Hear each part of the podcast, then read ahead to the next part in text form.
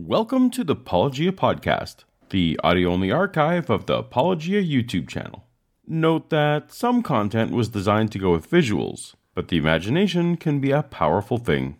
If you enjoy the podcast, please consider giving it a five star rating on the podcast app you're using now to help us reach more people. Or, since this endeavor is ad free, consider going a step further and supporting us for as little as a dollar a month at patreon.com slash apologia. But for now, let's get to the episode. Part of the Just a Bite series, posted October 11, 2018, titled Frank Turek Demonstrates the Principle of Embarrassment.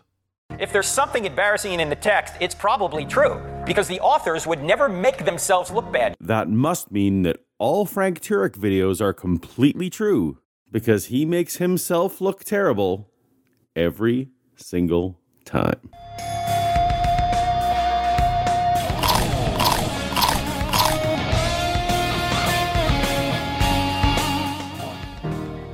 Ever lied to make yourself look good? Yeah, of course you have. Why are you all looking at my cartoon body like that? Now, have you ever lied to make yourself look bad? No, you would never do that. I've done that many times. My kids have blanket permission to use me as an excuse to avoid or escape any situation they're not comfortable with, and I back them up on that.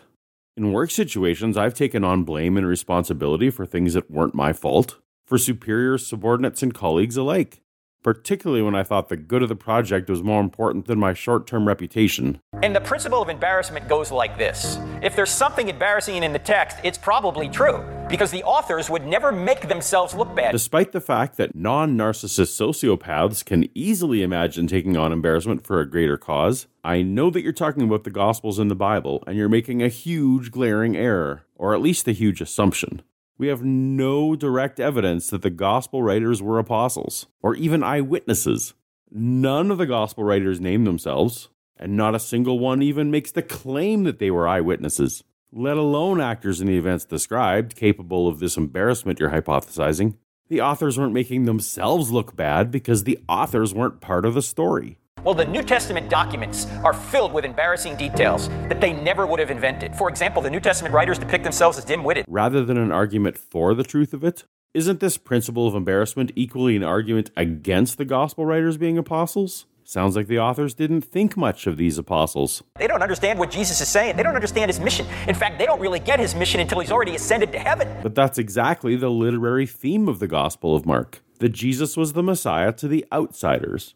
He exalts strangers like prostitutes and the centurion who can recognize what's going on. No doubt, the lack of recognition of the insiders, like the disciples and Jesus' family, was an exaggerated literary device to make his theological point. And then they go, wow, I could have had a V8. Well, there's an up to date pop culture reference.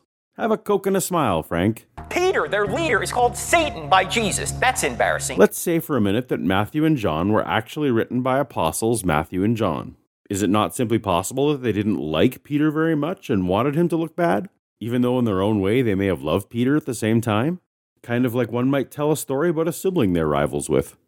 And the Jesus of Matthew is full of hyperbole, telling people they must hate their parents and children, for example. And of course, Peter says, Look, Lord, I'll never deny you. What does he wind up doing? He winds up denying the Lord three times. This is their leader. That doesn't mean he was a good leader and no one thinks Peter wrote these Gospels. And then if you look in Galatians chapter 2, you see Paul rebuking Peter for being wrong about a theological issue.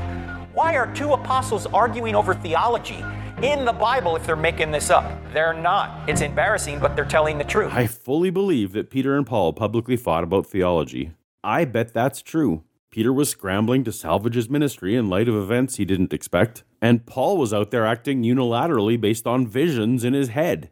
Since you mentioned Galatians 2, doesn't it bother you that earlier in the chapter Paul said that the esteemed leaders added nothing to his message? How is Peter the rock upon which the church is built, yet not counted among those held in high esteem by Paul? And then at the crucifixion, the disciples run away. Why would they run away? Why would they admit they ran away? They wouldn't. It must have really happened. I believe the apostles ran away. This is probably something so well known that they simply couldn't deny it peppering in a few details of well known truth doesn't make the whole story true. The best lies contain a kernel of truth. That is a conman tactic. And then the first witnesses at the tomb are women.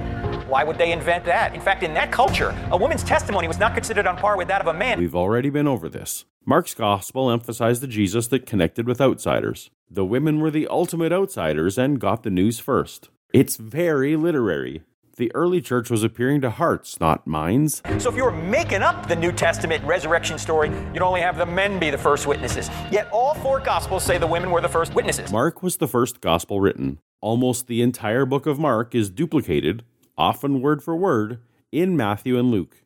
Of course, that wholesale copying had to include women at the tomb. That part of the story got fully solidified in the decades that passed. But even so, Matthew and Mark walk it back a little. Rather than having the women stay silent in the tomb like Mark, they immediately go find some men so they can corroborate their story. Which is telling us what? They really were.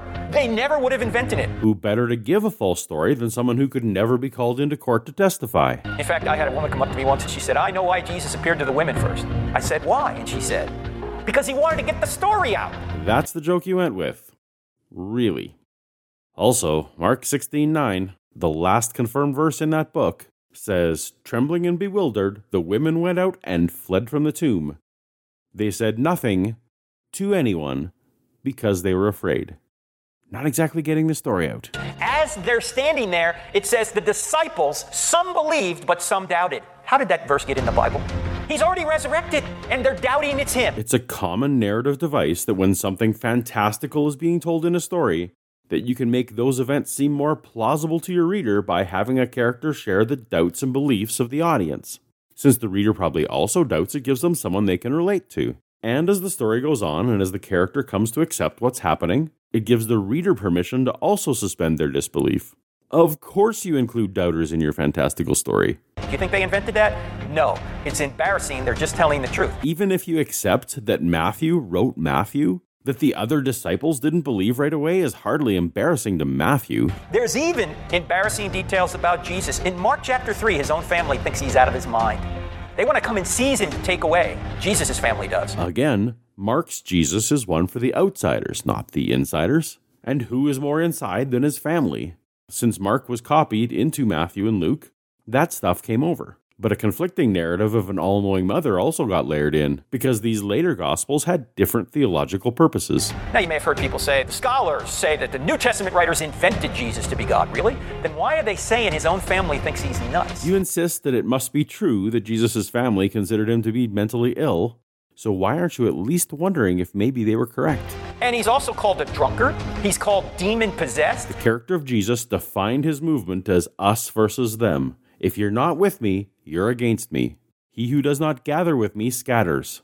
Of course, any story has to include antagonists, or you'd have no story. He has his feet wiped with the hair of a prostitute, which easily could have been seen as a sexual advance. Even Christian authors like to add a little sex appeal in their stories. Sex sells. And oh, by the way, do you know there are two prostitutes in Jesus' bloodline? Rahab and Tamar. Do you think Matthew and Luke got together and said, you know what, I really think we need to spice up the Messiah's bloodline a little bit. Let's put a couple of prostitutes in there. It's completely clear that the authors of Matthew and Luke didn't get together on those genealogies. Take some time to compare the bloodlines described in Matthew and the ones described in Luke, which vary greatly. The two accounts are entirely different from David to Jesus, with only two names appearing on both lists. Clearly, one or both were already spicing up that bloodline on many fronts. You will never see this in a Pharaoh's bloodline. You will never see the Pharaoh being called a drunkard, being called demon possessed, or having prostitutes in his bloodline. Any Pharaoh would chop the heads off of his historians if they ever said that. Frank is describing a hypothetical historian who is alive at the time of the Pharaoh he's writing about. None of the Gospels were written while Jesus was alive, and quite likely well after the apostles were alive. And if they were alive, they were far too old to be chopping anyone's head off. Not exactly an apt comparison. But the New Testament is telling us the truth, as embarrassing as it is. The so called criterion of embarrassment that Frank is touting here is not a tool of historians. It is an invention of and used only by New Testament theologians. And for good reason. Literature embraces embarrassing details as an effective storytelling technique. Again, this idea is a purely theological invention, not a tool used by regular historians. You want the ultimate no spin zone? Read the Bible. I don't care what you read. Assume it is spin and investigate the details for yourself. That includes my video you just watched, and it definitely includes the Bible.